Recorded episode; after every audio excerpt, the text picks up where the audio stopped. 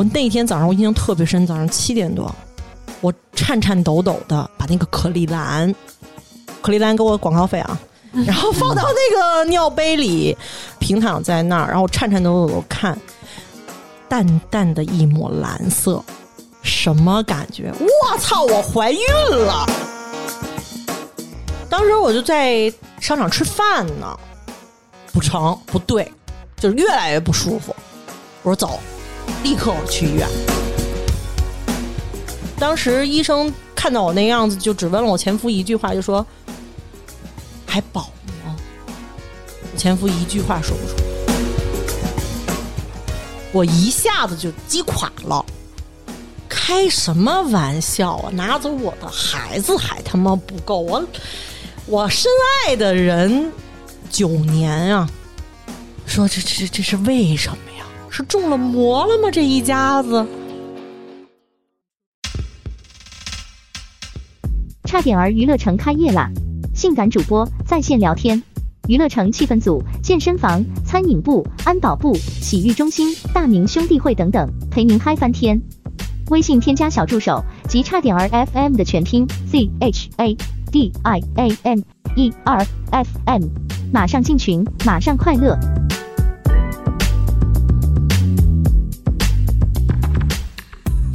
大家好，这里是差点 FM，我是大明，我是粗梅，芝芝，嗯，我们又见面了啊。那今天呢？你好，今天我又把初恋的妈妈请到了咱们这个差点 FM 啊。今天不聊一些经纪人的故事了，那这次我们要聊一点什么呢？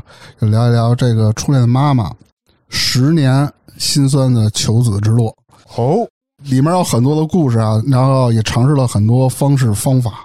嗨，我是初恋的妈妈。嗨，我现在已经我的思维一直在大明刚才说的那一段话里头，咱说啥？都是初恋的妈妈给我们讲一下她求子。对，我感觉就是你的初恋是怎么出来的？我现在要问问了，为什么叫初恋的妈妈呢？对嗯，为什么？我呀，现在我是二婚，我现在老公是我的初恋，哦，哦，所以我的孩子肯定我想叫他初恋，然后我就叫成了初恋的妈妈。啊，又想又想要孩子，所以叫妈妈是吧？就是我想把我的孩子起名为叫初恋，嗯，所以我就叫初恋的妈妈。是。行吧，好吧，嗯。行行了，那我就猜呀，我就盲猜，不一定有信心。哦，你老公叫初恋的爸爸，你可以这么叫，没毛病我。好，哎，你不觉得初恋这个名很好听吗？呃，继继续你的故事吧。原来是我属于自嗨型。对，哎呀，是这样，是聊经纪人的时候呢，我有提过，嗯，就是我这个十多年，其实打拼吧，就身体多多少少有一些影响，嗯内分泌不好啊什么的。但是我后来琢磨琢磨，可能这是一个后天的 double Q。其实我也是我的问题是先天的问题，啊，明白，就是我妈呀，她在怀我的时候，五六个月大吧。然后那时候我八零后嘛，然后那时候就流行去什么北戴河，谁都带回大螃蟹、什么皮皮虾，我妈就吃。含含。那您说我娘胎里我没没给我吃流产了，我觉得我还活着是万幸，你知道吗？然后呢，女孩阴嘛，阴气嘛，男的是阳刚嘛，对吧？那你说你阴气重，而且这个女女的是靠什么呀？靠你内分泌得好，你大宝妈得经常按点儿来，嗯，你你排卵，你你你得正常，对吧？对对，很多人都不了解，就是可能好多生理卫生这个都不怎么在乎，不怎么学。我也不在乎，我也不学。为什么我现在这么了解？就是因为这十年的求子路，久病成医，嗯以前没有意识过。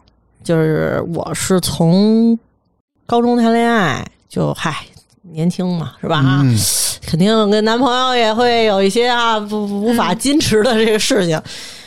我从来没怀过孕，我当时也没那意识，说我怎么从来没怀过孕呢？是是是，这措施做的好啊，还是什么呢？没想过。直到我一一年第一段婚姻，然后那个时候我刚刚工作两三年，嗯那时候我才不大，也就二十出头。其实我结婚挺早的啊，也从来不避孕，就想着嗯怀了就生呗，没怀过。但是呢，你说这老不怀孕也不行啊，对吧？逐渐的就给自己了一个信号，意识到了，我操，我是不是不孕不育呀？嗯然后才去医院做了检查，你那个时候身体上有什么问题吗？是就是大姨妈不准，不准不准，恨不能就几个月来一回，还一抠抠、那种感觉，哦你知道吗？就是呃满脸包，你会有哦那种意识，是说是不是有一种信号啊？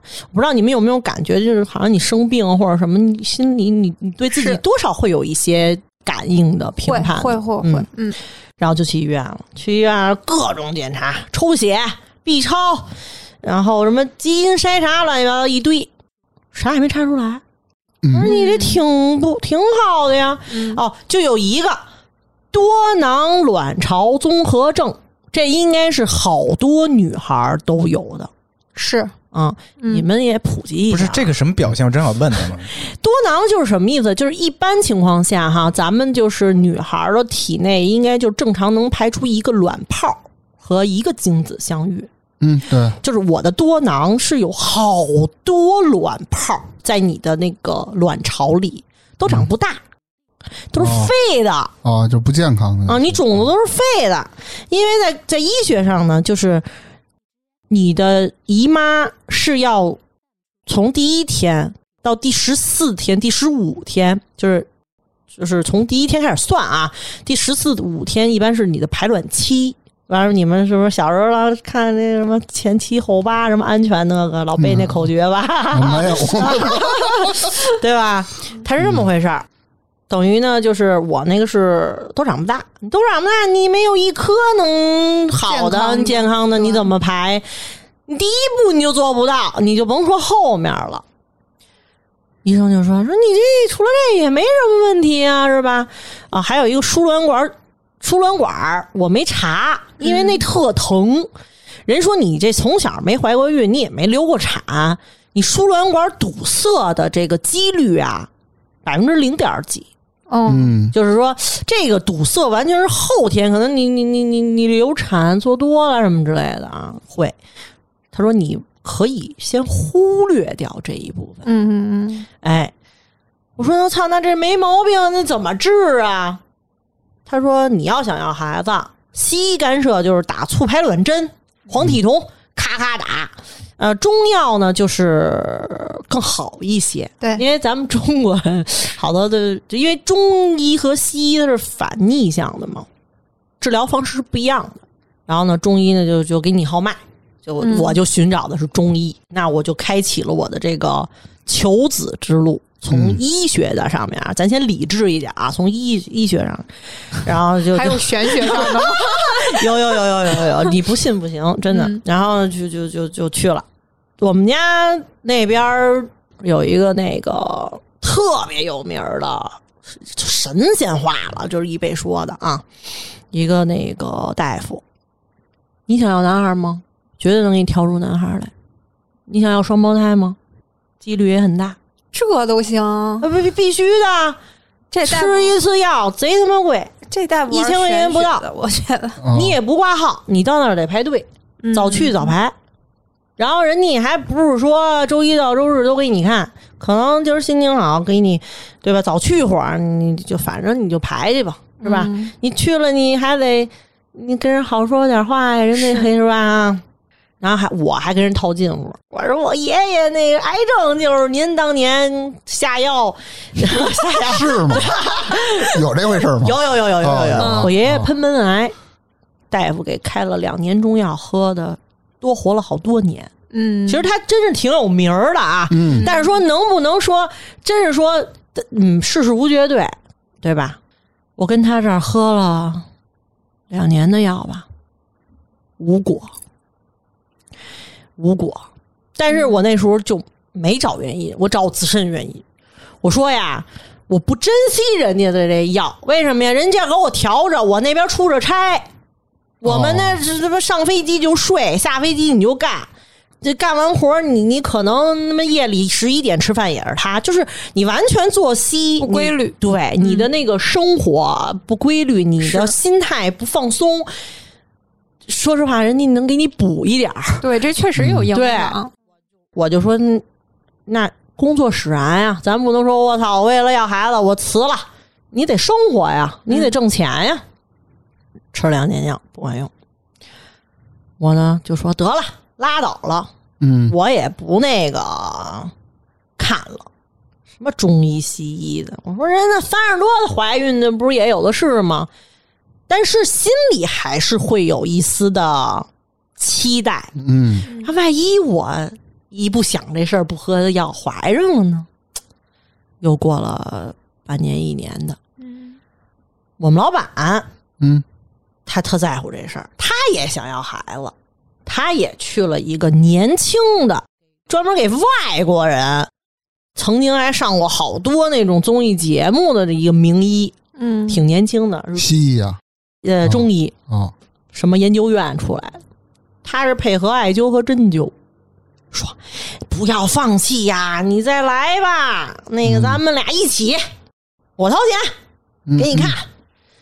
第一次给我掏完了，第二次咱还好意思吗？自己掏呗。我操，去一次一千多，两千块钱，呵，一一一一星期去一次，嗯我挣的这点工资全搭里头了。你想吧，嗯对？吧？先开始呢喝中药，然后呢你去了以后呢就给你扎针灸。我操，从头到脚扎各种扎，各种针，哎呦他妈长的，我操，扎某一穴位还倍儿疼，你还得忍着。然后呢，上面还再给你在针上啊，啊给你架上那个艾灸盒，哎呦喂，你还不能动弹，一动换，我操，你也疼，你也难受的，就那种感觉。哎呦，是不是受罪了？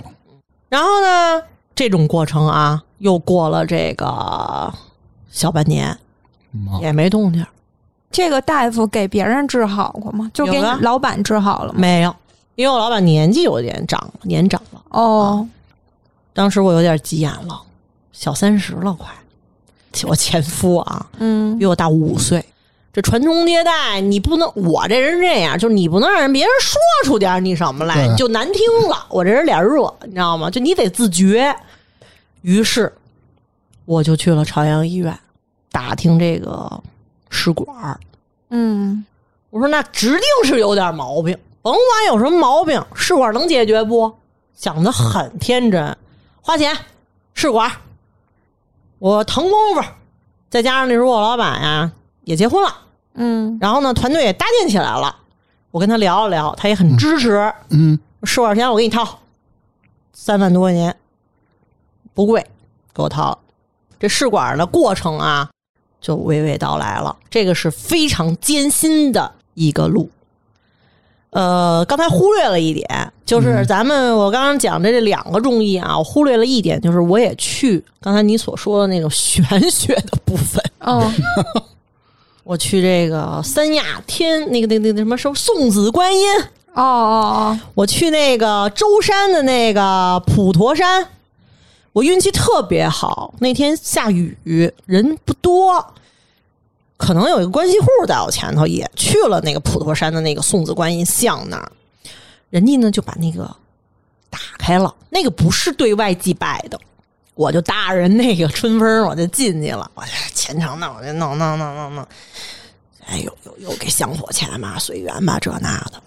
老有一种期待，就是嗯我该做的都做了，我心也很诚，嗯我我肉体或者精神我都付出了，怎么就这事儿就成不了呢？对吧？然后我就去这个朝阳医院了，我认了，我说我三十了，这女的都说在三十之前生孩子就可能晚了，是吧？都二五六说什么是最佳时期嘛？去了，去了以后呢，就建档啊，然后做各种检查呀，然后医生呢就给我打促排卵针，就是咱不是多囊吗？人医生说，哎，你多囊其实挺好的，为什么呀？因为你卵子多，我给你取出来呢。你要好的多，我不就能多给你培育几个吗？嗯多给你培育几个，你不是几率就大吗？嗯嗯打促排卵针受了大罪了，因为你打促排卵针，你的激素是上升的。嗯，比如说你身体的激素，可能你的值是能承受十，嗯他打完了可能到九十八十。妈呀，这么高！那针打在哪儿啊？针屁股啊！我现在这两边屁股还有硬包呢，就现在下去很多，因为你四四五年了过去，哦，然后做 B 超给你看你的那个卵子长大了没有啊？怎么着怎么着啊？然后给你最后一天给你那个夜针，夜针什么意思？就是第二天早上你就要取卵了，哦，给你打夜针。最后让它长到一个峰值，就是说这个卵泡啊，一个卵泡要长到至少一点八 cm 乘以什么什么什么，嗯你得长到这个峰值，一般是一点八 cm 乘以两二点零 cm，差不多是这个这个范围啊。成熟的卵泡才能排出来，你才能取出来，太小的没用，嗯明白吗？不健康没用。你想吧，每天打，往那个肚子上打针，往屁股上打针，就各种针。具体肚子上什么针我忘了，屁股上就是那个黄体酮，每天都要打，每天。哇塞，按时打，去医院打，然后呢，去医院看病，跟医生交流这个过程，安排你啊，看你的最近的这个内膜怎么样啊，嗯。啊，适不适合怎么着啊，这就给你那那那打针啊，什么一直的这个费用都在那几万块钱之内吗？，对，哦，因为你有的可以走医保，哦，我的问题属于少的，你花的就少。你嗯知道吗？我认识一大姐，就我们在那试管群里，东北人，东北可能更注重传宗接代吧，我觉得。三十多了，在北京光做试管五次失败，为了节省那个钱，住在朝阳医院的旁边的地下室，一个人。我哎呦，天，节衣缩食那种。那她老公呢？老公就偶尔来取精子的时候来呗，老公没准跟家挣钱呢呗，对啊。多花钱呀，对啊。你不，能俩人都不挣钱啊？对啊，这各种各样都有，有的什么子宫是纵隔的，听说过吗？就是纵隔？就是圆圆的一个子宫嘛，比如比如是一个梨，嗯哼，然后你你立体三维想象一下，嗯，它中间那个梨是有根膜给上梨和下梨隔开的，就把你的子宫一分为二了。那他那个隔膜给切掉是不是可以？就反正挺难医的那种东西。你想啊，本来你一个胎儿在一个圆圆的一个舒适的环境中长大，可是呢，你一分为二了，可能他着床就在这边，怎么怎么着，就是特别多稀奇古怪的是，啊。然后我就取卵了，取卵了三十多个，取了三十多个卵，别人就取六七个卵，是不是特疼啊？听说，不是特疼，是比你来大某妈要疼好多倍，但是咱就只能忍着。那天我记得嗯特清楚，是感恩节，打打麻药吗？取卵什么的？睡呃全麻，你睡觉那那个疼是取了之后，取了之后，你醒了之后。你疼，我最主要不是疼，因为我取了三十多个卵，我的激素已经到一个峰值了，嗯，我已经积水了，就是我是，嗯，就呼吸，就是躺在那儿是，就这种感觉，就是你已经到胸腔的感觉了。然后当时那个医生就跟我说，你去打那个蛋白针吧，它可以帮你排水出来。我当时肚子大的已经像怀孕四五个月的程度我，的天，然后我就取了那个，当时他就说你住院吧，说朝阳医院没有那个床位，说你去燕达医院住，就是朝阳医院的分部在念交。我说我不要，就是你懂那种感觉吗？就是你身体已经就是很难受了，你还不让我在家住，对，嗯，就是我很不爽，然后我就我不要。他说：“那你不要，那你就给你开点那个输那个蛋白的那个液，说你就去小医，就是你们的社区医院，你也不用来，每天那么辛苦，你就在你们家社区医院。”然后我当时还怕，就是都在一个小区，因为我跟我前公公婆婆住在一起，怕面子就让人就是嗯，舆论啊什么的，你你也知道老百姓是吧？就是谁家有点什么破事儿，哦就恨不得传八千里。我要开车去我们隔壁的一个，就是开十多分钟的地儿去，我一个人开车去。我的前夫，我的从来没有陪伴过我。那这不应该啊！哎，不应该事儿多了，要不然怎么成 X 前夫？去医院也是自己去的啊？对啊，基本上就是我去取卵，人家是必须要让你家属去的。除此之外，都是我自己。那有点过分了吧？啊精神上的给你精神上的支持啊，你很棒啊，你勇敢啊，这种有屁用啊！最没用的就是这个了。你有没有过？有有过啥？只是精神上的没有啊？啊？那我是要求要陪同做产检。人说你上班去吧，啊，不待见你，觉得你话太多，不是他主要想翘班儿，一次没见过。嗯然后就是输了十多天夜，我印象非常深。只有一次，我前公公来接的我，然后只有一次，我让我的闺蜜来看了我。闺蜜的老公跟我非常好，呃，差两天我们俩人生日，然后他还有点儿不太爽。那肯定对啊。他妈的，这他妈给谁传宗接代呢？其实，但是我没有那种感觉，我觉得这就是为了我自己，是我想。我觉得这个东西不是说我给他人，我觉得你自己不想，谁都强迫不了你的，尤其这种事情，对吧？对，但这不是你自己的事问题，啊对这不是你自己的事儿。是是是是是，可能我心态那个时候也是有点太太太 open 了，就是想的太、太开了。然后过了，过了以后呢，我老板就要结婚了，结婚了，我得忙活他那点事儿啊。办一婚礼比我自个儿办婚礼都累，各种。然后我生日过了之后，各项指标吧都挺好的，医生说，哎，不错。哦，对，中间有一段是我十一期间我做了一个手术，就是发现我可能是因为激素打多了，就是有那个内膜息肉。就是一个小东西，其实不严重的。然后医生说你去住院把这个做了，做了以后呢，等于就是像翻一遍土，因为你的那个卵呃受精卵着床是要着床在你的内膜上的，你内膜长大了是呃就是长厚了是胎盘。那个膜，嗯，然后呢，等于他的意思就是说，哎，你翻一遍土，可能对你到时候移植更有好处。你知道我当时做完手术去医院，正好培植完了我那三十多个卵，你知道最后成功是多少吗？两个胚胎。三十多个的成了俩，嗯，哎呀，医生跟我说，你虽然卵很多，但是呃，我们发现了一个问题，你的卵不闭口，就是卵子多受。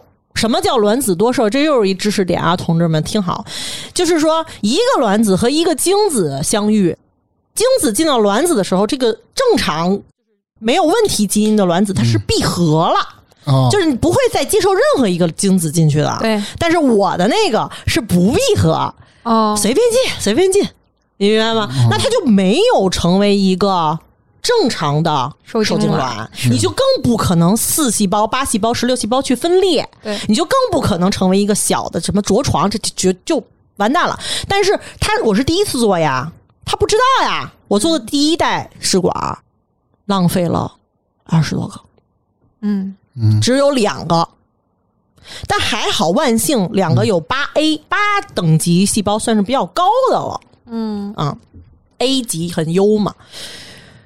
然后呢，十月份正好也翻完了，然后两个卵，当时我就给自己有一个心理建设，我就说：“哎呀，我这个两个，我这个三十多个两个，这成功几率可能比人家取了五个两个的要减了好多好多。”然后我当时就说：“没关系，还好有俩。”对，是后来，哦，感恩节是我移植的那天，我记错了，我取卵不是。感恩节是我移植的那天，我推进去，然后是一个男的妇科大夫，拿着一个长长的针管儿，然后旁边真有这么长吗？真的有，真的你不夸张，有十，这得有三十厘米了，一个手臂，呃，您那多的是六十，六十吗你？这是一个手臂那么长了，已经。我觉得最起码有一个胳膊吧。哇，那是够长那就是五六十。超细，超细。然后那个戴着口罩，戴着那个就是就手术服的那样子，然后你就是那个跟那生不如死的那种感觉似的，那啊 有点夸张啊。那个时候不是全麻是吗？不是，你是清醒的，哦因为给你移植进去并不疼哦，啊。啊，然后呢，你就躺在那儿，然后旁边就是那个 B 超机，嗯，他就会给你弄着 B 超，就是给你看你的肚子，然后人就给你就是一直进来啊，就是你是谁谁谁谁谁谁谁谁谁谁谁谁谁谁给你确定一百遍，嗯。我一直拉，我现在放进去了，然后就进到你的那个私密的那个那个、嗯。那个道口就进去，你就能在那个机器上看到，哎，两个在上上面，哦特别小、特别小的点儿，他着不着床或者怎么样，你就不知道了。然后他就给你推出去了。推出去以后呢，他就说平躺半小时、一个小时，没什么什么什么什么，你就可以走了。嗯然后我当时我我我，因为我我那一天有六个人嘛，我都有加微信，现在也没有联系了。我们当时还说，哎呀，今天感恩节，我们一定可以成功的，就是给彼此加油打劲，你知道吗？因为有很多人不是我做第一次啊，有很多人三次四次了，甚至有一个八卦啊。这个八卦是我们那个取卵的那天，他是要取新鲜的精子的。然后我们那个取精子的同天，有一个就是丈夫，他紧张，他要自己就是要需要靠自己把精子就是取出来嘛。他紧张，他好久都没有都没有取出来。然后那个护士还说：“你需要帮忙吗？如果你需要帮忙，我可以叫你的太太出来帮助你。”然后呢，就把他太太叫出去了。然后我我听到了，就说：“哎，你你先生有点紧张，他不行什么的。”然后后来怎么样，我就不太知道了。反正就说你要经，就是不管男的女的，你都是要经历那个精神上很多的那种承受的。应该会有一种那种羞耻感或者什么的。嗯，嗯，多多少少也会吧。会有正常没有，但是你想，你就为了这个目的，然后要取出来，就会有一点。对，因为没有那种愉悦度和幸福感，是吧？嗯男人们，为什么你那么沉重？啊，我想这个历程，因为我我把自己带入的是女女性的角色哦，嗯太好了，你太 nice 了。我觉得你平常听听你们节目都是那种嘻嘻哈哈的，我老觉得我讲太沉重了会没有人那么喜欢。然后呢，做完了移植了，移植了以后，我才觉得你的精神的压力是刚开始。为什么这么说啊？我吧，其实一特别，就是我能把这事儿现在拎出来说，其实证明我真的是一心态特别好的人。因为有很多人不愿意把自己的伤疤呀或者自己的东西去分享给别人，但是我觉得呢，我愿意分享，是因为我觉得这种东西很坦然，我也希望能够帮助很多的人去正确的认识这件事情啊，就是。我就不会老去去看什么百度啊，什么加什么群啊，听别人聊什么呀。但是并不是所有人都跟你一样心态好，好多人很消极，越看越焦虑。对，特别焦虑。我每天都躺在那儿，然后我不敢动啊，然后我不知道我怀没怀上啊，回家你得等啊。但是一般人说你移植进去，其实你已经是。成熟的胚胎，就是说你再崩几天，你就是能被试纸测出来的。嗯啊，然后我记得我是十一月二十四号嘛，是那个感恩节。按理说移植七天你就怀上了，你就能测出来了。十二月一号，我印象非常深，我就我就测了。嗯，你知道我这辈子都没有见过试纸是双杠，我当过二道杠，双就是中队长。我那天早上我印象特别深，早上七点多，我颤颤抖抖的把那个可丽兰，可丽兰给我广告费啊，然后放到那个尿杯里，平躺在那儿，然后颤颤抖抖的看，淡淡的一抹蓝色，什么感觉？我操！我怀孕了！嗯嗯我说我操！我他妈的，呃，应该说是六年，因为那年是一七年，六年的，也准确说可以是三十年的梦想。我操！我我我成功了，我怀上了。嗯，然后我就把我前夫推起来，我说：“你看，我怀孕了！”我真的在哆嗦啊，真的在哆嗦。然后他也很开心，然后我还不敢说什么，我也不敢分享，因为你也知道，就是讲的什么小七七呀、什么这那的，我只分享给了我爸爸妈妈，嗯啊，然后还有我最好两个闺蜜。但是我就怕这个，你知道，在高兴之余又怕这是一种假象，然后又拿了一个测，然后还是，哎，我就觉得 OK 稳了，然后就更不敢瞎嘚瑟了，更不敢动弹了，我就我就躺着，然后就每天早上晨尿就周而复始，周而复始的这样验验验验验，因为医生会跟你说，就是你有一个复查日期，可能是十二月十几号，嗯。啊，突然有一天，我有点见红。这这咱没怀过孕，也不懂什么叫见红，我就百度搜，对我操，这是一种精神刺激，你真是精神刺激。然后就觉得我操，我好不容易怀上，那么高兴，怎么还见红了？然后呢，就过来人都告诉你很正常，而且过来人还告诉你见红好啊，见红可能男孩几率大呀、什么之类的。这啊，对对对，他会就是可能有，如果我善意的理解的话，可能他就是在变相的安慰你，不要让你那么紧张。是嗯，我说不行，上医院，对，上医院了，上医院了，上医院了呢。然后医生就给我查了一个叫什么 D 什么什么什么的一个人能量体，给我设了一个 HC。HCP 值吧，就是那个人性什么绒毛激素，就是说看你那峰值高不高，就是来判断你超过多少，你就是怀孕了。如果你是 double 翻倍的往上涨，就证明你胎挺稳的，就是这这这这个挺好的长的，都很好，就这数值都很好。我忐忑的坐在那儿了三个小时等这个时间，中午十二点，医生说没事儿啊，又给我开了点黄体酮，嗯就是你保胎吧，回家好好躺着，别想那么多啊。又给我开一单子啊，你下次十几号不用来了，你就几号几号再来，孕多少周来，然后那个你去做那个 NT 啊啊，不是 NT 啊，就是叫 B 超，就第一个是 B 超，应该是在你怀孕七周还是八周的时候，我就去了。去之前我还是掏二百五，我没有想过这有就做就做啊，因为我加那群，嗯，人家就说有没有七周和八周要去做的朋友呀？我也是啊，你怎么怎么着？说哎呀，我最近好忐忑呀啊，因为那个有可能是无胎心的哦，对，是要测的。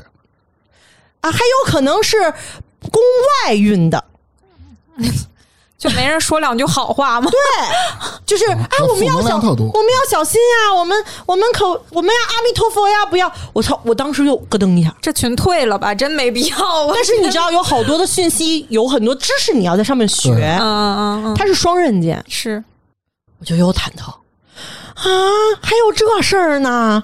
然后呢，我就去了，去了以后呢，我就躺那儿，嗯医生就给我做，就是说了一个哦，一个什么什么什么什么，就他有报数的，然后有记录的嘛。嗯我说一个，然后后来我起来，我就说，我说我我这怎么样啊？挺好的呀。什么孕七周，然后那个胎呃胎那个有胎心，宫内孕。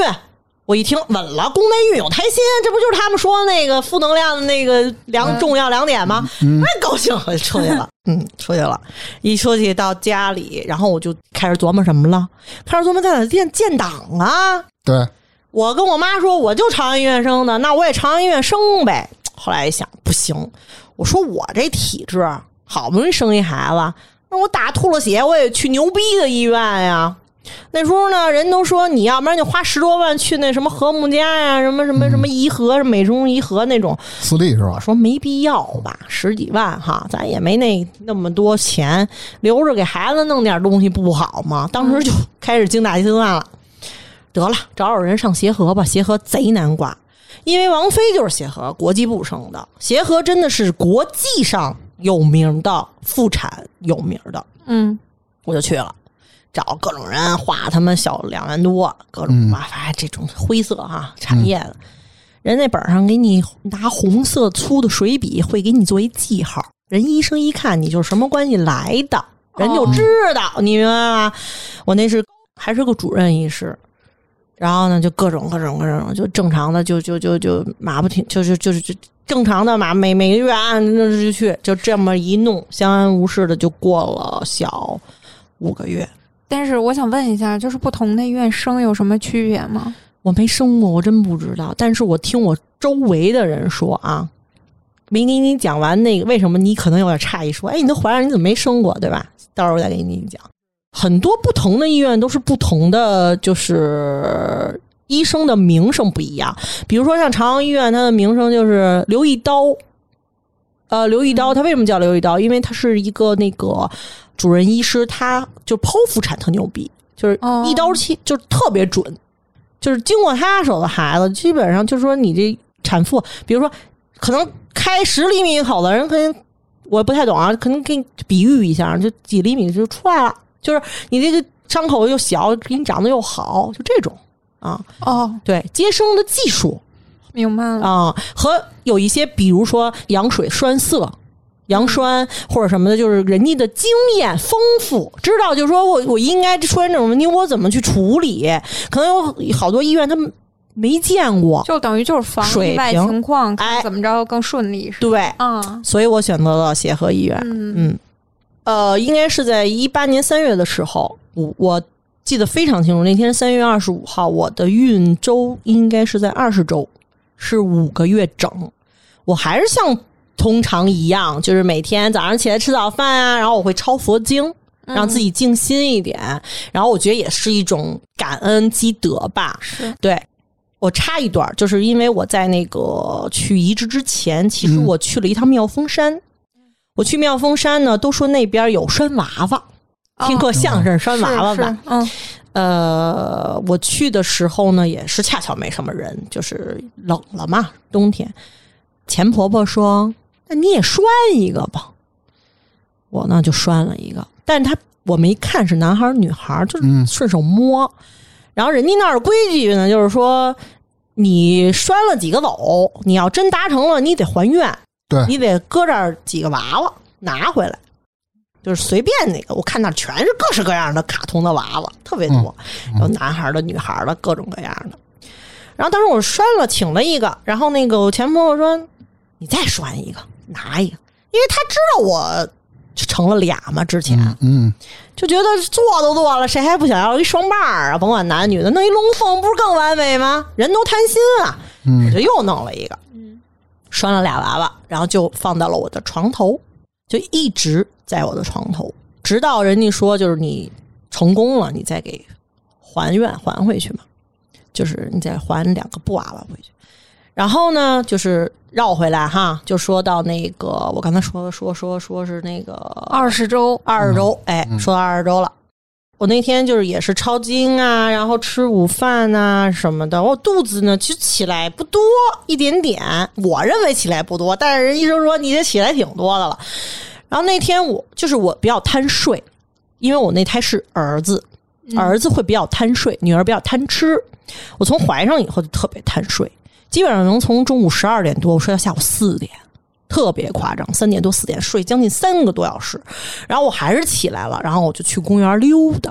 但是那一天呢，就是我每天都是起来公园溜达，溜达回来以后，我跟我前夫去吃饭，嗯，晚饭。然后那天呢，我起来了，肚子有点坠，嗯，肚子有点坠，然后我也没在意。那是人家因为说有好多时候孩子长大了，你肚子都会有一些，比如坠感或者什么什么张感啊，什么嗯那种崩的感啊，没在意，越来越坠，越来越，甚至有点要来一大姨妈那种疼。嗯当时我就在商场吃饭呢，不成，不对，就是越来越不舒服。我说走，立刻去医院。嗯，我就去医院了。去医院在路上呢，我有一个朋友的妈妈是别的医院的，就是妇产科主任，我就问他，我说阿姨，我现在什么什么情况？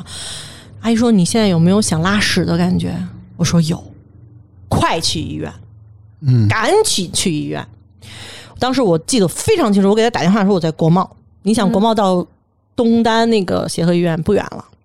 到了以后，我也没有跑，我也跑不动，疼啊。嗯然后呢，就就就就去那个急诊。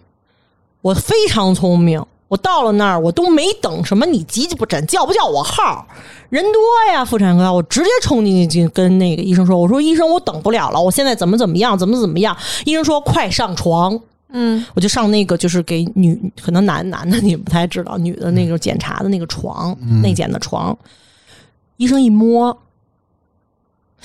你这怎么都要生了呀？我说什么要生了？我当时都懵了。我说五个月我生什么呀？嗯，说都都还有一厘米就要出来。我说我操，一厘米吗？那不就那么点儿吗？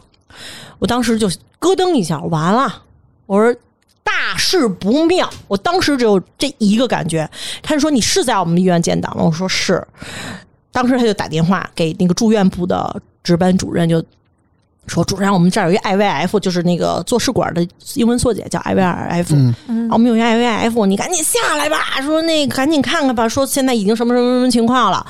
然后我就在那个床上，就是我觉我现在回想，我那个感觉是懵的，就是真的是懵，就是。嗯，是任何放空，任何东西没有想，没有想说我失去这孩子怎么样，我保住这孩子怎么样，任何没有，就是懵的。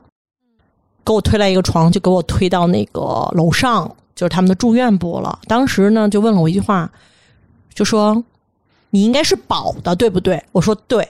说一般情况下，我跟你很理智的说，就是我们不建议保，因为你现在已经就是还剩一厘米啊，你的这个什么什么什么什么一个。就是他的那个形，那个那个专门的那个词，就我忘了叫什么，什么囊什么的啊。嗯，说，但是由于你这是 IVF 比较金贵啊，那么的不容易，我们愿意呢，就是试一把，然后就给我输液，给我就是弄的那个叫是什么什么抑制宫缩的药。然后他有丑话说前头说，这个药用多了肯定会对你身体不好。如果说一旦保不住了，如果药量用大了，你会出现一定的危险。这都是要跟你说明白的。然后就给我推上去了，给我推上的同学就给我输着药呢。然后我就感觉好很多，真的就没有感觉他要离开我的那种感觉了啊。到了上面已经是将近十一点了，然后我前公公婆婆就已经来了。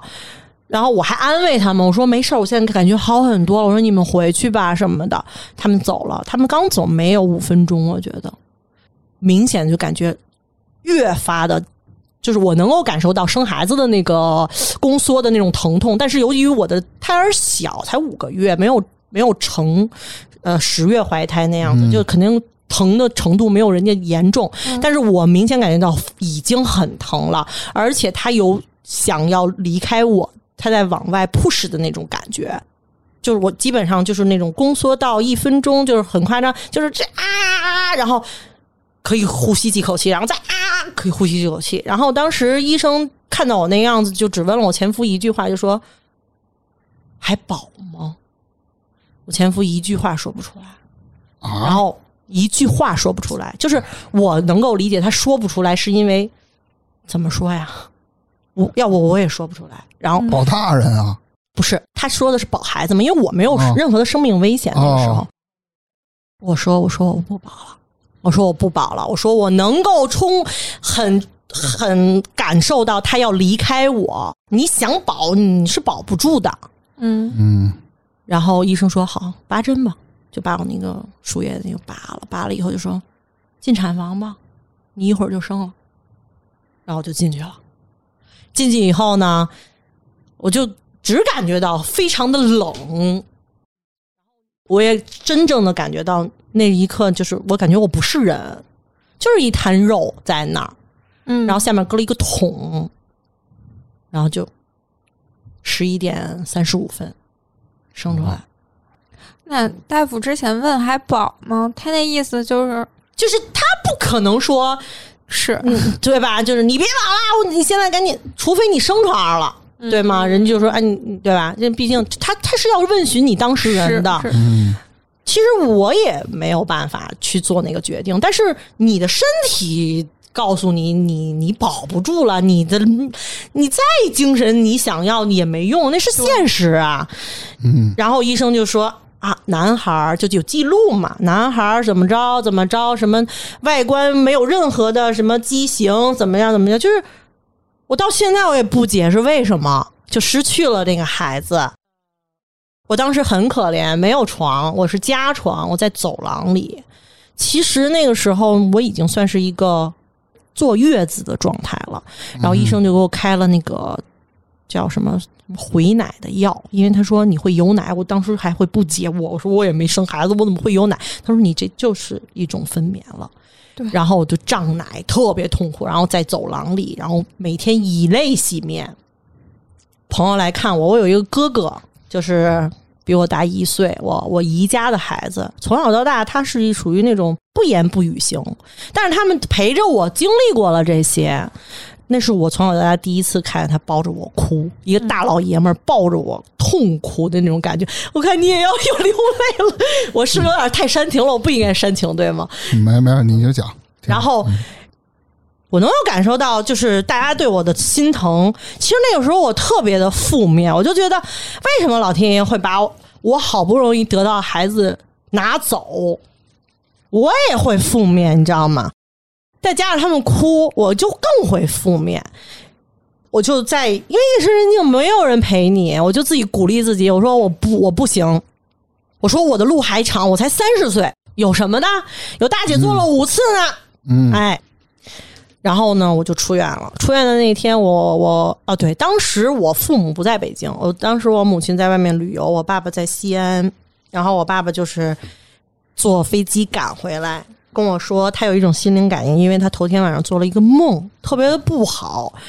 然后我是已经都流完产了，早上吧我让我前夫通知了他们，然后我父亲赶回来了，我母亲在旅游的地方，因为他跟团没有办法，然后他就大哭了一场，反正各种吧，就就过去了，然后就回家了，回家我就养着呗，就各种就是坐月子养着，调整心态，我就觉得说人生的路还很长。然后我的前夫有一句话挺感动我的啊，他说：“嗯，没事儿，如果你。”担心世俗的眼光，担心别人会觉得你是不能够生育的人啊！我们可以放弃北京所有的一切，我们可以去菲律宾，去开一家，因为我们就很喜欢玩旅游、潜水什么的。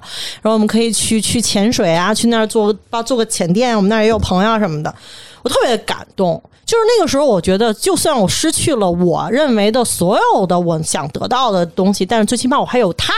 在我的身边支持我，我觉得我很感动。然后那时候我就每天给自己在备忘录里写信，鼓励自己。我直到现在也有，然后就鼓励鼓励鼓励鼓励，这个事儿就过去了。呃，为什么说那是我的前夫？说那你们应该有一个美好的婚姻啊，怎么你现在分手了呢？所以我觉得可能就是命运吧。就是你说玄学这个东西，你不信真的不行。我真的觉得我是属兔子的。我犯相的属性有鸡，嗯，有，反正我印象里最大的就是鸡犯相。然后一七年是鸡年啊，我前婆婆属鸡的，呃，我前老公属狗的，我属兔子的。狗和兔子非常合，但是狗狗跟鸡，鸡飞狗跳，鸡飞蛋打，反正就这种啊，非常不和。然后就出现了一件事情，就是。发生了他在他身上不好的事情，就是多的我也不多说了啊。然后我一下子就击垮了，开什么玩笑啊！拿走我的孩子还他妈不够，我我深爱的人九年啊！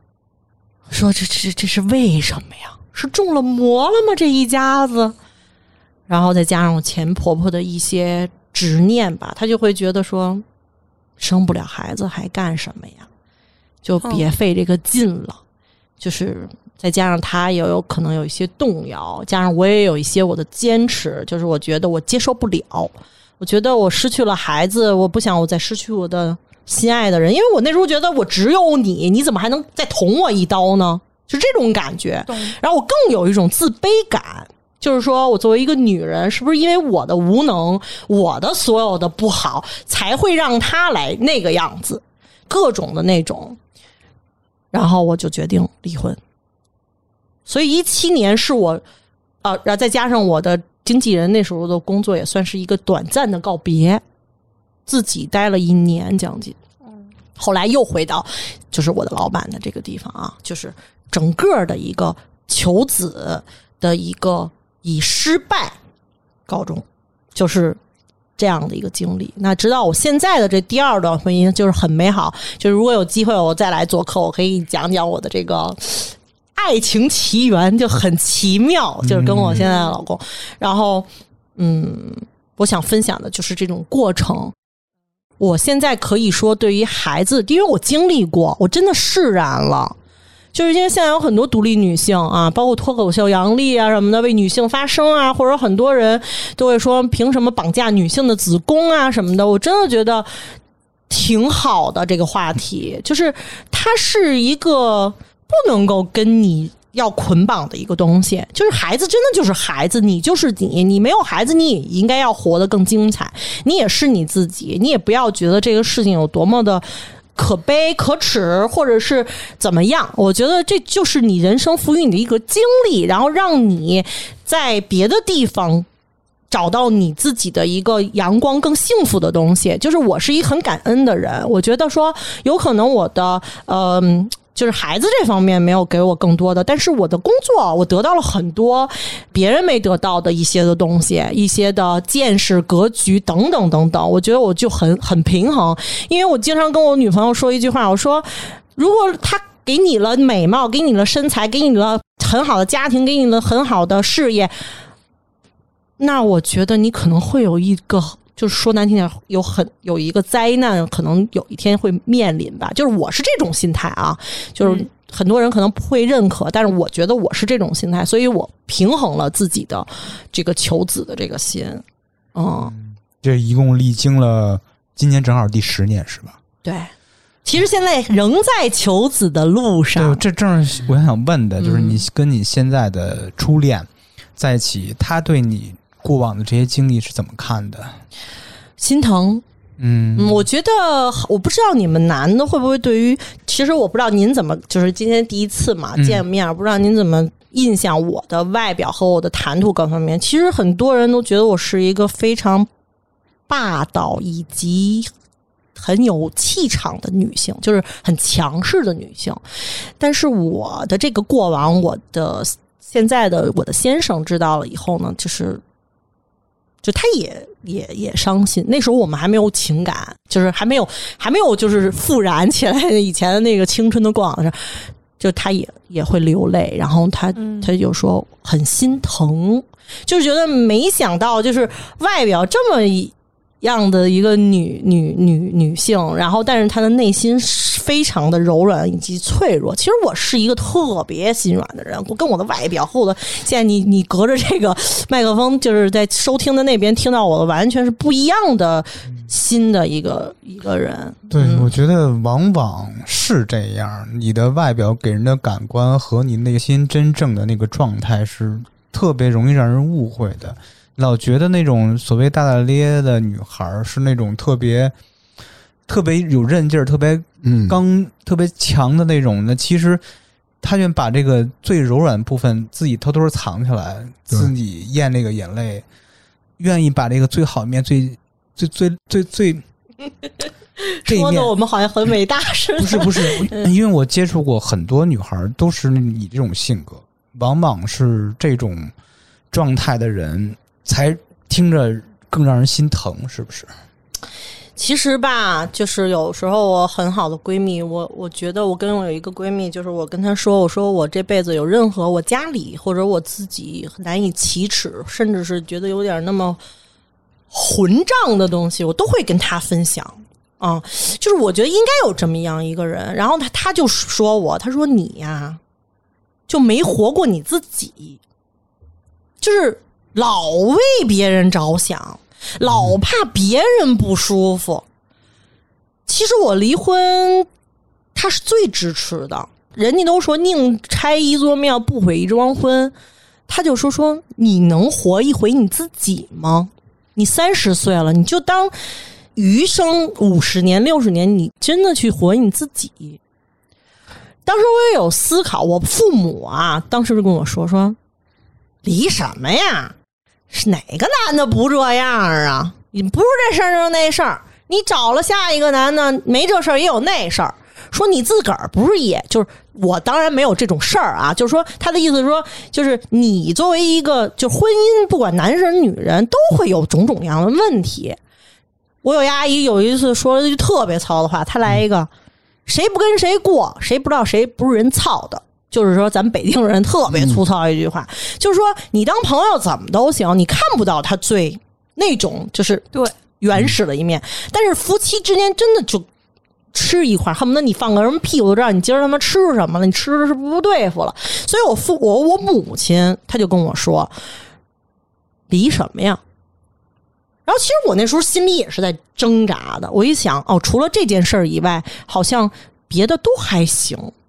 都能过得去，就是我是一特大条的人，我往往失去了自己，就是觉得我自己要活成什么样，我想要什么。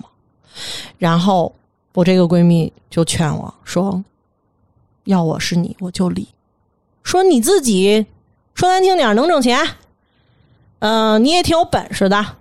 你离了，你他妈还不用想给谁传不传宗接不接代呢？你就传，纯属为你自己，你喜欢这孩，你喜欢孩子，你再去追求，而不会去给你有一个枷锁，就是所谓的伦理道德、传宗接代，去给你一个枷锁，一个固化的一个程序，你何必呢？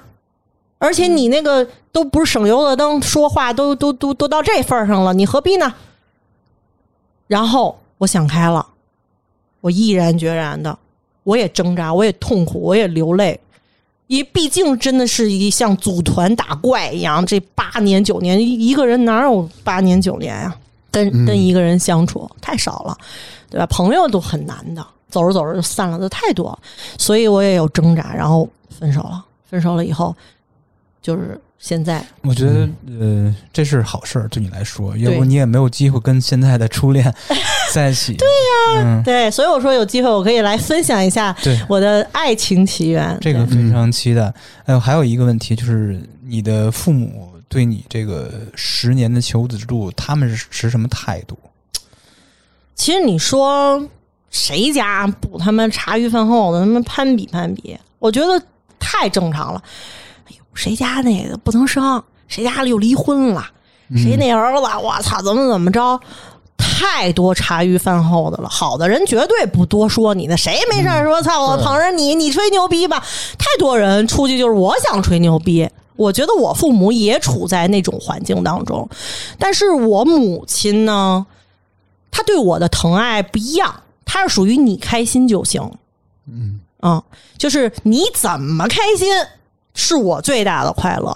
但是往往我有的时候呢，就会觉得我有一种负罪感，就觉得说，哎呀，你的这一脉没有通过我去传承下这个香火，是不是对你不公平？就我我我老想特多，就我那闺蜜老吐槽我说你他妈怎么想那么多？你爸你妈就想让你开心就行了。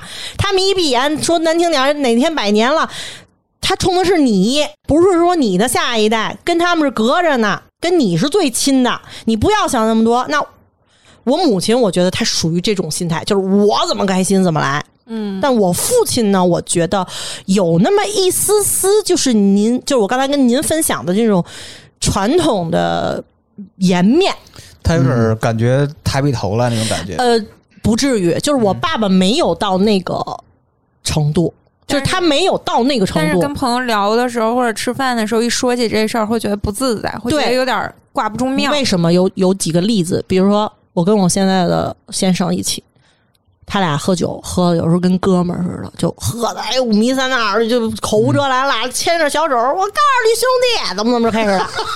这跟那抖音上有人我有如果有机会，我可以专门吐槽我爸一期，典型的北京老老炮儿什么德行啊，就那样。嗯，然后呢，说你们现在日子过得非常的红火，很好。我看，因为我父亲非常喜欢我现在先生，然后就说我特别喜欢你，怎么着，就是发自内心的，真不是假的那种。然后说，就是再有一孩子，咱家就完美了。就他就那劲儿，你知道吗？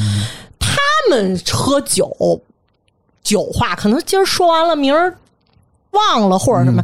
但是在我心里，我是个清醒的人呀，我肯定就会觉得有点触动。对。嗯。第二天中午，因为我知道我爸会睡午觉，嗯。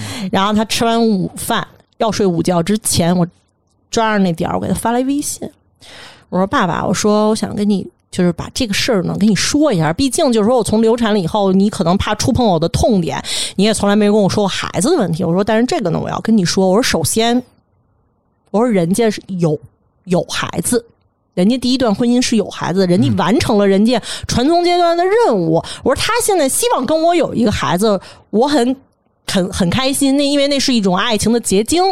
我说，但是你不要在言语当中去跟人家说说那个话，好像是人家不愿意要这个孩子。嗯，我说是他妈你女儿没有能力有这个孩子。我说你说这些话让我听了，我会很伤心、很敏感的。嗯，我就把这个事儿拎出来给他说了一下。他说：“哟，说闺女，说爸爸这没注意，说让你有心里不舒服了，你呀、别往心上去。他这么说完了，反而我心里会更难受，你理解吗？懂。嗯，他其实内心还是想他希望，他期待，对，嗯想要一个就是你生的孙子或者孙女那种呃外孙子外孙对吧？对嗯外孙外孙，嗯。他其实很多时候是怕我不高兴，所以他不愿意展露出来。其实他 get 到我的痛点了，我觉得嗯，啊、他就是酒后的时候才有可能说这话，平常就一直是不说忍着的。对这是一个例子。还有一次例子是，我发了一个什么朋友圈儿哦，三胎，咱国家不是又让那个三胎了吗？嗯我就发了一个，我那天也不知道怎么想的，其实我应该不发，我就说呀，那个这都三胎了，我说我们这一胎都没有，也没人给解决解决还是什么的。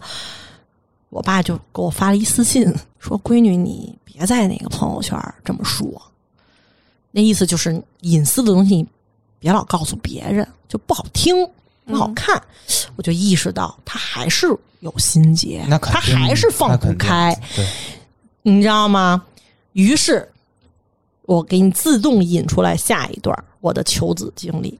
嗯其实我跟我先生一起有一年多两，就正正结婚啊，就领完证没办事儿，领完证有两年了。然后他一直都有想跟我有一个女儿，因为为什么叫初恋呢？因为初恋这个名儿就很女儿嘛，他特别想要一个女儿，他也非常喜欢女孩儿。然后呢，有一次我们就是去了一个农家院，怀柔的。呃，那个农家院的那个大姐和大哥是我认识了十年的，他们家做饭非常的好吃。然后那大哥呢，就那次是我、我爸、我妈、我我先生和我那个大儿子，我们一起去的。那个大儿子九岁，还还小不大呢。然后说，哎呀，就喝酒晚上啊，就你们家人说今儿我请你们喝吃饭，你们不要给钱，就特别好，就像朋友一样关系。说初恋的妈妈，你那个都十年了，说我认识你十年了，你的事儿我多多少少也知道，但是我难以启齿，就是我作为一老爷们儿，我不好跟一个小姑娘说问询，说但是我知道怎么大概怎么回事儿，说那个今儿我九丈怂人胆，我跟叔叔说，说那个我们这儿有一个中医，我一听又是这套东西，嗯。嗯。又是这套东西又来了，然后我就冲我妈白了一下眼儿，我妈就看着我，我们俩人无奈的摇摇头。我父亲是常年出差，我妈是从我初中他就家庭妇女在家看着我和我奶奶，她跟我感情非常的亲密啊，然后他就他就他他他完全能 get 到我的心里，就是其实我已经释然了，没有那么欲望了。然后呢，一这哥仨吧一煽火，哇，那那那意思就，嘿，就当下立刻这事儿就得办，就得去。就气氛已经烘托到那儿了，已经燃起来了。说，哎，我告诉你，就那么巧，你今儿就来了，人家那人就是周五看诊，你看明儿就周五，你又住这儿啊，怎么怎么地的，你就去。哎，气氛烘托到那儿了。然后这个时候，我爸来了一句说：“那就试试去呗。”我老公也说对呀啊，大哥都说了什么的，给我架到那儿了。我也说句实话，我唯一的心理啊，我也不怕我老公听这个啊，就是其实我唯一的心理是，就是我爱他，就是我也喜欢孩子，就是我希望可以通过一个努力去达到这个目的，嗯嗯但是我有一丝的胆怯是什么？是我真的无法再接受第二遭了。嗯嗯失去的痛苦是精神上刺激，真的太难受了。你你明白吗？就我宁愿我得不到，你别让我失去，行吗？就是这种感觉。但是呢，就是那种情感的纠葛，就是我觉得我操，我爱你，我也希望跟你有个结晶，我也希望我们有一个传承，有一个血脉，就这种东西又又激发着你去。我说好，我试试。然后负面一点的就是，我操，办不到，你可别说我，我可是了。我不是说咱咱咱那个没为了你奋斗过哈什么的，哎，就这种两种嘛，就去了。去了以后就开了各种的药，也是啊，你上来把脉。哎呦，小姑娘，你没毛病，你有什么毛病啊？你做什么试管啊？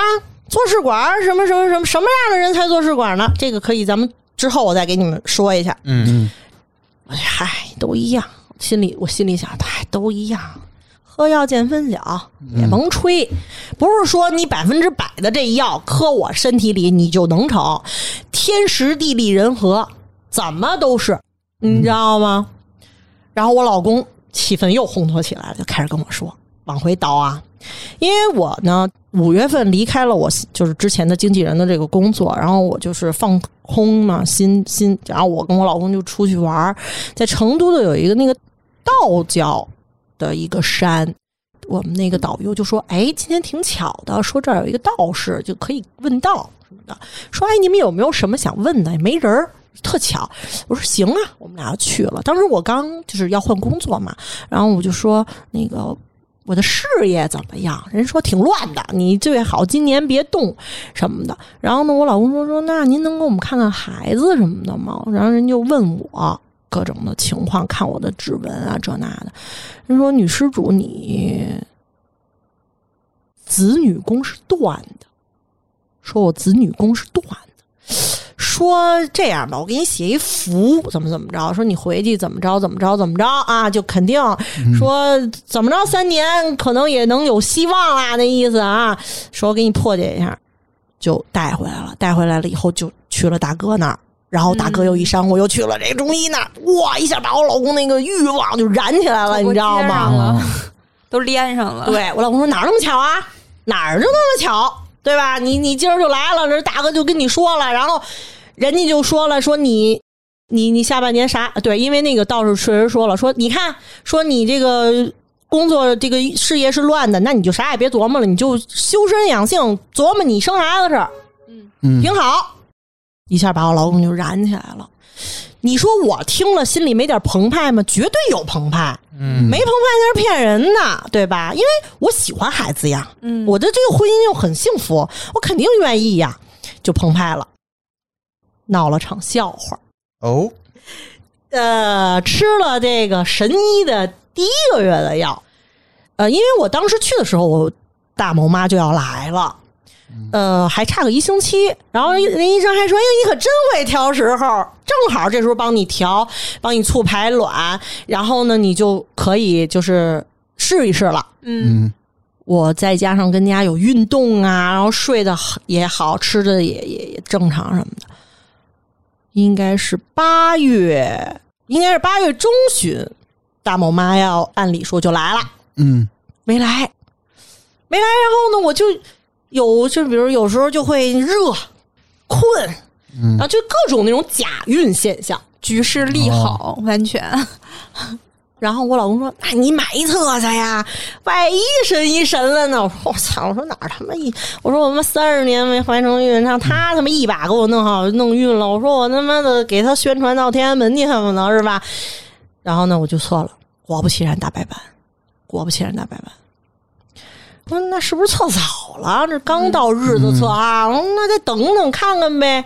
肚子也不疼，胸也不胀，各种那种姨妈的就没有，也不想吃，就是没有任何的那欲望，你知道吗？过了有十多天，十天吧。我那个当时买的是双装的，就双的那个装的，剩一个嘛。我然后那天我也不知道哪儿吃饱了撑的，我早上四点我醒了，可醒了。我说：“哎，晨尿，因为我老忘。”人说好不容易逮着一晨尿了，我说我去测一个吧。测完了以后呢，我觉得肯定没怀，我就困呢，四点啊，我就把那衣服往那一扔，我就懒得起来看了，我就呼呼呼就睡，睡到早上七点，我老公起来上班，我也起来，我突然想起来，哟，我说我那个验孕棒还没看呢，我说我赶紧看一眼，我操，一拿起来双杠，嗯。哇，那时候你知道吗？就想起了多年以前看的那个双杠，感觉、我又浑身发抖，然后跑到厕所上跟我老公说：“我老公，老公，我怀孕了！”我说：“我操，神医神啦，巴拉巴拉巴拉，说一堆。”我老公说：“我操，咱们去哪儿生啊？什么什么，设想了一堆。然后，并且我又也还是给我的那俩闺蜜拍了。嗯，我闺蜜甚至把出生的时间段、什么星座、什么那个属相，然后是男是女，可能的几率大，叭叭叭，全都幻想了一堆，就是真的是沉浸在那种喜悦当中。突然间，我说：“操，完了！”我说：“这个好像要十分钟之内观察结果。”我说：“我隔了仨小时了。”当时就当头一棒啊！所有人都说你什么玩意儿啊！你你，然后我说行，穿衣服上医院，我又上医院了。嗯，家门口那个，嗯我说那什么最准呀？我说我也甭验什么那杠儿了，直接弄一个 HCB 那个值抽血，抽血要等仨小时。又是忐忑的三个小时，我又去帮我老公拿了酒，拿了各种东西，然后又路回来的路上没到三个小时，但是以我平常啊就老去抽血的经验，嗯，肯定呢出来了，嗯，我就又瑟瑟发抖，拿着医保卡去取，果不其然，零点一八还是一六，嗯没怀孕，还是有些许失落的嗯那肯定的。这个炸糊 就一场空。然后我老公呢就安慰我，其实我自己哭了很久。我老公可能不知道，然后我我闺蜜有一个闺蜜知道，因为那天我是为什么哭，是我走在那个家里，因为我每天都在家里小区里面快走锻炼身体，然后我就看到一个像我父亲一样的身影的一个，就是年纪也差不多的一个嗯。大老大爷，牵着一个小女孩儿，那个小女孩儿跟她穿的是那种亲子粉色的 T 恤儿，嗯，他拿一个芭蕉扇，然后扇着那个女孩儿。我还有那个视频，一会儿可以给你们看。然后他、他那个那女孩儿就是滑那个小滑板在前面，他就那么追着扇。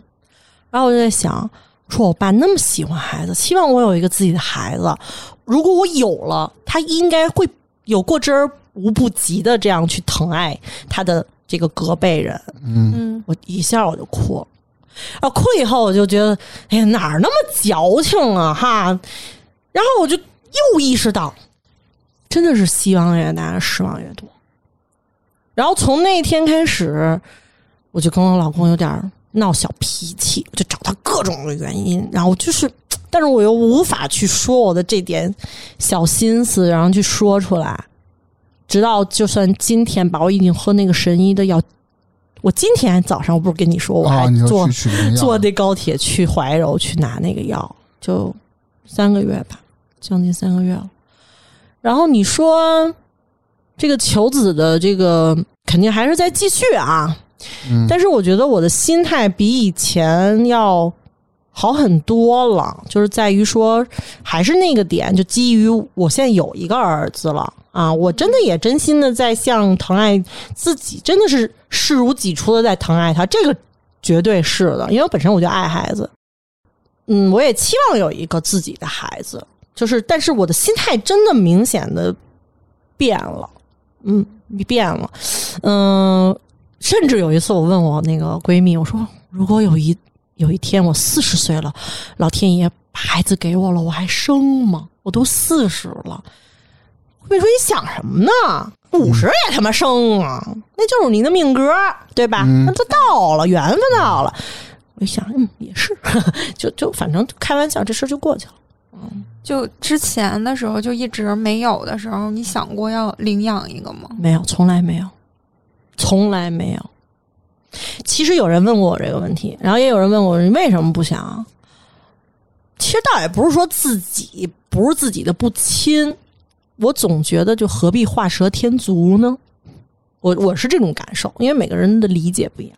嗯嗯，我我知道我爸妈当初差点领养了一个，哎，好多人跟我说，就是你领养完了有可能会招来，就说啊你领养一个孩子到家里，然后有可能你就怀孕了。我听我我妈当时跟我说，就是她马上就可能第二天就要去看那个孩子了，然后发现怀孕了，就是我，嗯当时是我妈和她另外一个，就是她也是她闺蜜吧，她同事，她们都是护士。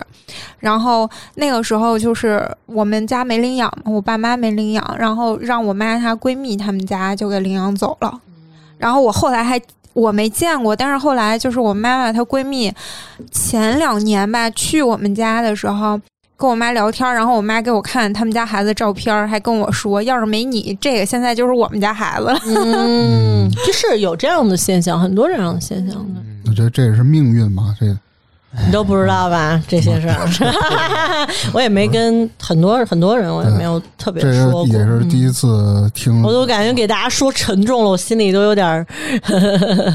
这才是生活嘛。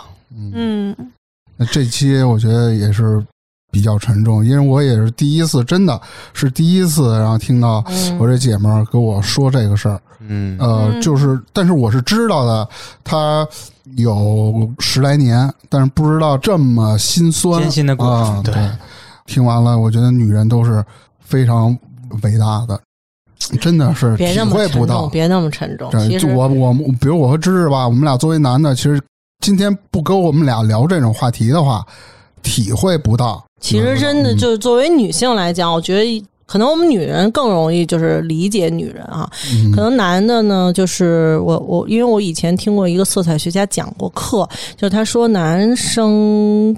就连就是说给别人去指个路都跟女的不一样，可能女的就会给你说的非常天花乱坠，说啊你看到什么？什么颜色的？什么样子的、啊你就怎么转，然后可能问男的就是你直走五十米，右转一百米，再怎么着，就是它的这个 DNA 的结构、染色体的结构不一样，所以促使的就是咱们的感性啊、理性啊各方面的 DNA 的这种不一样，所以就是很多人他是理解不到。我觉得，嗯，也不是你们的错啊，只是说就是。去多理解和就是感恩你身边的这个女人或者是你的妈妈，我觉得是真的对于自己来讲也是一个很有成长的。对也，就是这期节目邀请初恋妈妈 说这个意义所在嘛，是吧？嗯对我当、我还没有当真正的妈妈，我就当了大家的妈妈。马上了，马上了，我跟你说，上了差点节目，所有的心愿都会瞬间实现。太好了，感谢你们愿意听我期待你的好消息吧。这么多。希望我如果有一天身怀六甲了，然后我我再来就是跟大家分享分享我这六甲怎么怀上的。是，可以，没问题。我我咱们那个神医肯定是神的，那神医可牛了，告诉说。天南海北来，打着飞机的送紧急的，就哎都如出一辙。希望吧，希望吧。对，嗯。对，那今天就聊到这儿吧，也再次感谢一下这初恋妈妈，能把自己的心酸的一些事儿，然后给咱们分享出来。嗯我觉得做到这一点也是挺不容易的。对，听众朋友啊们，如果有什么想对初恋的妈妈说的，可以给我们留言。祝福。嗯，好，那咱们这期就先聊到这儿。谢谢，拜拜感。谢，拜拜。